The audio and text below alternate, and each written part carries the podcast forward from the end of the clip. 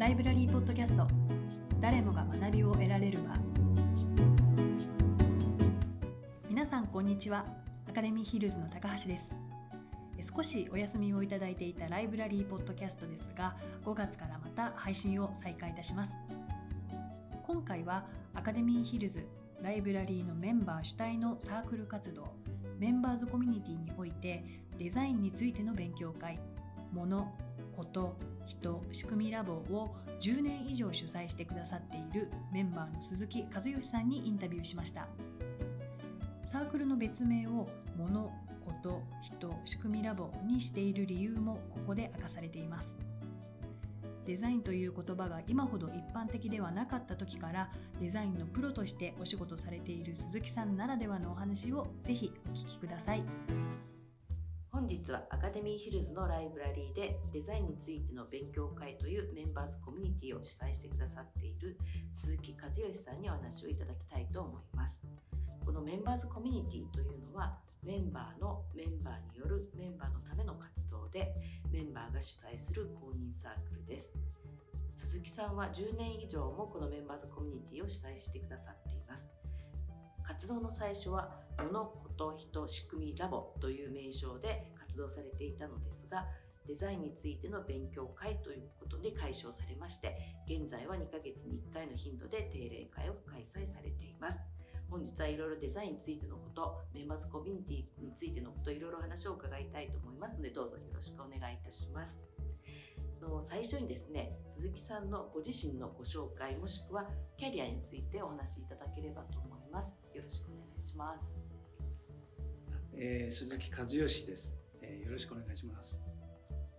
えーま、私のあのキャリアっていうか、まあ、経歴なんですけどもあの今は、まあ、いろいろなデザイン全般を手がけてますけどももともとは建築出身です。で大学卒業してから、えー、黒川正幸建築設計事務所っていうあの、まあ、黒川機長の弟なんですけどもあの建築だけではなくてプロダクトデザインとか、まあ、いろんな分野を手がけてる、えー、先駆けになる人なんですけども、まあ、そこで修行をして、えー、3年間修行してその後、えー、デザイン事務所を始めました。で当初は、えプロダクトデザインを中心に、え活動していたんですが、えーまあ、プロダクトデザインって、まあ、中小企業がクライアントが多かったんで、えー、商品のデザインをするとそれに関連する、まあ、パンフレットを作ったりとかいろんな展示会のデザインするとかっていうことで、えー、分野が広がってで、まあ、グラフィックがあの始まったりそれから、まあえー、ウェブが、えー、だんだん世の中にあの浸透してきた時期だったんで、ウェブを手掛けたり、えー、してきています。で、最近はですね、えー、単純にあの、最終的なデザインの成果物を作るだけじゃなくて、えー、一番最初にその企業が、あの、デザインの開発をするときにどんなところに注意しなきゃいけないか、企業の資源の何をこう取り上げて、それをデザインに活用していくか、まあ、その辺のアドバイスをする、まあ、デザインコンサルティング的な仕事を中心にやってます。だからまああの時代とともにそれからまあ年齢とともにやることが少しずつまあ変わってきてるっていう感じです。でまあ、基本的にあの、えー、デザイン教のまあ布教をするっていう感じで考えてるんですけどもあのデザインの役目が世の中にもっとこう広まっていけばいいなとそれからあの今まであまりこうデザインにこう関わりがなかった企業でもデザインを活用することによってまあ仕事が楽しくなったりとかその結果いろんな成果が上がってくるまあ、そんなことを目指しながら、まあ、仕事の方をしています。そんな感じでいいでしょうか？はい、ありがとうございます。あの今お話をお伺いしててどうしてもデザインっていうとそのもののデザインみたいな、えーはい、最近ちょっとこう講義な意味でことのデザインみたいなのも含まれてきてますけど、えー、今なんか鈴木さんのお話を伺っているとデザインって企業さん、まあ、中小企業の方が多いという話だったんですけど、えー、その企業が商品を通じてお客様とどうコミュニケーションをするかっていうのをなんか鈴木さんはコンサルされてきているのかななんて思うんですけども、ど実際はどうなんですか？そうですね。あのまずお客さんとこういろいろ話をしてでそのお客さんの中のまあ問題点と思われているものが何が原因なのかっていうのをあのクライアントと一緒に今考えていきます。でその時にあの、まあ、マイナスの部分だけじゃなくて必ずあの企業さんにはあのプラスの部分がありますからその中のプラスの部分をこう見つけ出してあげてでそのプラスの部分がマイナスの部分に、まああのまあ、勝るというかそれがこうプラスの部分がどんどんこう膨らんでいくような形で、えーまあ、デザインをこう生かし生かしていく、まあ、そんな感じでやってるんですけども、そのためには、まあ、熊さんがおっしゃったように、えー、コミュニケーションという言葉がありましたけどもあのコミュニケーションやって、まあ、企業の方とこうキャッチボールしながら、えー、デザインをしていくっていう感じです。ですから最終的にあのグラフィックデザインをするとかウェブサイトを作るとかあの一番まあ最終的な作業としてはそういう作業になりますけどもその前前段階の方があのやってても楽しいですし、まあ、実際に役に立つのかなと思ってます。その前段階の方が実は仕事のほとんどを占めているっていう感じなんですね。で、なんかその今話聞いてても最初はまあどんどんそのテクノロジー進化していって、えー、その紙媒体だったのが今完全にウェブにどんどん変わっていく、はい、今度はまたどんどんどんどん進化していくと思うんですけど、そのメディアが変わっていくことによって、そのデザインの仕方っていうのも変わってきたような気がするんですけども、長くこう仕事を携われてきて、大きいところでどういうふうにコミュニケーションって変わってきてますか、ああのその場合のコミュニケーションってその社会とのコミュニケーションだったり、はい、そのメディアとの、まあ、関わり方だったり、うん、それから企業との関わり方だったり、うん、あの一般の、まあ、最終的にその、えー、結果を見るユーザーの方とのコミュニケーションだったりいろんな、うん、あの人だとかいろんな場面とのコミュニケーションがあるんですけどもそれがあの一つだけが変わるわけじゃなくて全てがこう、まあ、連動しながら時代って変わっていくと思うんですよね。だからあの紙媒体からウェブに移ったっていうのもあのメディアっていう変化だけで考えるとそうなんですけどもあの紙媒体を使わなくなったことによってじゃあどういう人の活動が変化があったかとかそれによってどういうその気持ちの変化があったかとかその辺も関連してきますんでなかなかあの複雑なんですけどもそれをこう少しずつこう紐あの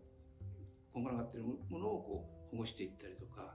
その中からこうなんかの流れみたいなのを点でこう存在するものをつなげてあげて線になっていくでそれをこうどうやってこう横に広げていくかみたいなことをあの、まあ、ほとんども 20, 24時間って言ったらあれですけどももう起きてる間は考えてるような感じです。はい今もそのデザインの果たす役割ってどんどん広がっているような感じでご説明いただいたんですけども、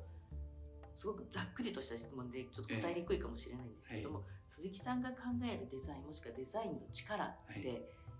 どういうふうに捉えてらっしゃいますあの、まあ、簡単にちゃうとねあの料理するようなもんだと思うんですよ。でステーキを食べるっていうのは本質的な部分で言うと肉を食べるとかタンパク質を摂取するってことだと思うんですけどもあのその肉を使ってその料理の仕方によってあの和食にもなるし中華にもなるしイタリアンになったりフレンチになったりしますよね。でそれがまあデザインなんだと思うんですよ。だから本質的な部分で言うと肉を食べるなんですがそれをどうやって楽しく食べる美味しく食べるそれからその場食べる時の周りのその環境をどういう感じにこうすると心地よくなるかそのことを考えていくのがデザインだと思いますしあのある意味ではだからそのデザインがこう役目が広がってきてますけども基本的にデザインが、まあ、メインっていうよりもあある何かにその寄り添ってする仕事がまあデザインだと思どういうふうに寄り添うかっていうのは、その私たちのウィルだったりとか、お客様のウィル、でそのウィルをどうこうより豊かに、素敵に、魅力的にしていくかっていうのが、多分鈴木さんがされているコンサルっていうような部分でそれで一緒になって、こう素敵なその場お肉をどう食べていくかっていうのを作り上げていくっていうことなんですね。そうですね。はい、今まさおっしゃった通りですね。でそういう、まあ、デザインの仕事をされている鈴木さんですけども、はい、そのメンバーズコミュニティを立ち上げようと思ったのはどういうきっかけなんですか、はい。はい、あの一番最初にこのライブラリーに入会した時にあとそのライブラリーの、ま、環境っていうんですかその、まあ、物理的なその空間としての環境も素晴らしいんですけどもあの中にいる人がみんなこう意識が高いっていうか最近よくあのまあ、ネガティブな表現でも使われる意識高い系っていうよりもあの本当にそのなんていうの皆さんがその一人一人が、まあ、自分でこうよく勉強してるしそれから自分で考える習慣がついてる、まあ、そういう人が多いなと思ったんですよ。で特にあの一番最初にあの他のまあコミュニティですけども木村さんがやられている個人,、えー、個人事業研究会あそこに参加した時にその参加者皆さんの皆さんが本当にこう自分の言葉で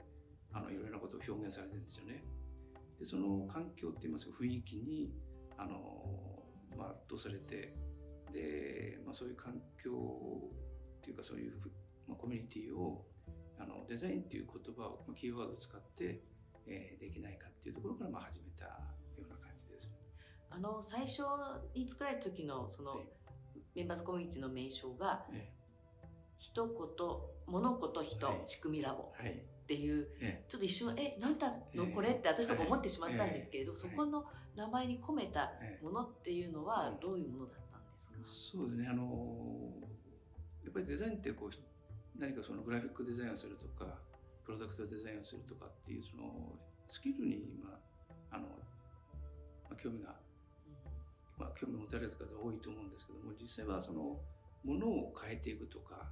ことを作っていくとかそれから人を、えー、グレードアップしていくとかそれから場合によっては新しい仕組みを作り出すとか、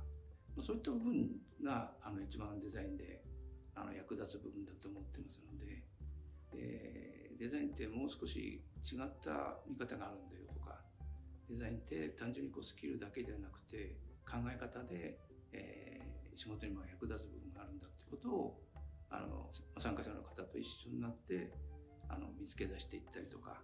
それを共有していきたいなっていうところからこういう名称にしました。そうなんでも、ね、あの今お話伺ってて思ったんです、ね、10年以上も前の時ってまだデザインシンキングみたいなものもなくて、多分デザインっていうと、その本当にものをデザインするってこうい。うふうに捉えてしまいがちな世の中だった時に、その鈴木さんはそうじゃないんだよデザインはっていうことでこのあえて物事人仕組みラボっていう名称をつけられたんだなということを本当改めて感じたんですけど、そのようやく社会がデザインって別に物のデザインだけじゃなくて、い。ろんなことを本当デザインするっていうデザインシンキングもそうですけど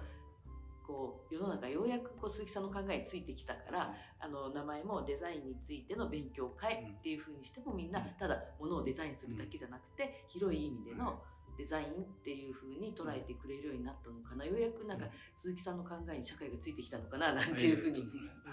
思っちゃいました。でもその10年間10年以上ってすごい長い期間その主催してくださっていると、まあ楽しいこともあったと思うんですけど、大変なこととかもあったと思うんですが、ええ、どうですか？エピソードとしてどういうものがありますか、まあ、逆にあの大変なことから言っちゃうと、あの今現在では大変なことってほとんどほとんどっていうか全く感じないんですよ。で以前コミュニティ開催した時ってあの終わった後にレポートの提出が必須だったんですよね。あの時はねあの自分でこう主催して話してる時って後からレポート書くのって結構大変なんですよね。あの時あの私が言ったのか参加者が言ったのかどっちが言ったんだろうとかね、うん、それからこれはその時言ったのかな別の機会に言ったのかなとかってちゃんとメモ取っとけばいいんですけどもあのレポートも大変だったぐらいですね。すいません。ありがとうございます。それ大変だったんですね。どうもありがとうございます。なんかそのレポートも、やっメンバーズコミュニティってメンバーの方しか参加できないので、でもすごく素敵な活動が行われているのをどうやって他の人にもお伝えしたらいいのかなって事務局でも考えて、いやそれやっぱり取材してくださっている方に何か文章書いてもらうのが一番いいんじゃないかっていうことでちょっとお願いをしてたんですけど、そんなに大変だとは思いません。で失礼いたしました。でもあれあのアーカイブとしてはすごくあれですよね役立ちますよね。で自分自身でもあのアーカイブとしてあこんなことをやってたんだっていうのが分かりますし。ただあの大変だ。った じゃあ逆にこう、楽しかったこと良かったことっていうのは何ですか？あのもう本当にね参加者の方の意見っていうのがすごく主催者側にとっても役立つんですよ。で、まあ、さっきも話したようにあのこのあのライブラリーの会員の方って意識高いですし特にそのコミュニティに積極的に参加されるっていう方は自分でも勉強されてますしで、まあ、そういったそのいろんな分野いろんな職種業種の方がいらっしゃるんですけどもそれぞれ自分の分野から自分の言葉で、えー、その日のテーマについてお話ししていただけるのででそれを聞く聞けることがねやっぱ一番あの充実感がありますよね。ありがとうございます。と2023年のあの開催は偶数月っていうことで、はい、と先週ですね4月22日にあの第1回を開催してくださってまして、その時のテーマが、20 2023年、どういうことをやるか大作戦っていうようなことで、皆さんあのディスカッションしていただいたんですけれども、と今年はこういう形で活動していくっていうようなことをちょっとお話しいただければと思います。はいあのちょっとコロナの頃っていうのはオンラインだったりするんであのこちらからそのミニ講座みたいな感じであの一方的にあの話すだけで参加者の方の意見を聞くとかちょっとコミュニケーションを取るっていう機会があまりなかったんでその反省も含めて今年はできるだけまあ参加者の方とのまあコミュニケーションを取れるようなあの内容にしていきたいと思ってます。でただ、まあ、そうは言ってもあの、まあえー、昨年度やっていたようないろいろなそのデザインのスキルアップのミニ講座だとか、まあ、それに関連するようなワークショップみたいなものをやってほしいっていう方もあの要望もたくさんありますのであの交互にそのデザインのスキルアップをする会みたいなのをやって次の会はあのその成果を、まあ、どんな場面で活かせるかみたいなことを、えデザインシンキング的なワークショップでみんなでこう考えていくそれをまあ交互にやその形のものを交互にやっていきたいなと思ってます。りがとうございます。実はコロナで2021年は完全にオンラインで、えとメンバーズコミュニティを開催してまして、と昨年22年はあのハイブリッドっていう形でリアルも一部あの取り入れてきたんですけども今年23年度は完全リアルということで、逆にもうあのオンラインじゃなくてリアルでみんなであのコミュニケーション交流しましょうっていうようなことでリアルで開催をしていくというふうに方向性決まりましたので、そういう意味ではこうインタラクティブなところを重視されるという感じなんですね。あの今回4月はもう終わりまして次回6月の開催になりますので、そこはまたウェブサイトで、あの皆さんメンバーの皆さんお知らせさせていただきたいと思いますので、はい、いろんな方にねこれをきっかけに参加いただければいいなと思ってます。はい、はい、またこの1年間、またよろしくお願いいたします。よろしくお願いします。ありがとうございました。ありがとうございました。10年以上もメンバーズコミュニティの活動を定期開催してくださりさらにコロナ禍では対面での開催ができずオンラインで地道に活動を継続してくださった鈴木さん。以前はデザインといえば製品のデザインであるプロダクトデザインが主流でした。その後時代とともに組織やビジネスにおけるデザイン思考の重要性が高まり製品の外観的なデザインのみならずサービスやユーザー体験から企業の経営戦略に至るまでデザインが関わるようになりました。鈴木さんのキャリアの変遷はまさにデザインという言葉の持つ意味の変遷でもあると感じました。それではまた次回お会いしましょう。ライブラリーポッドキャスト誰もが学びを得られる場。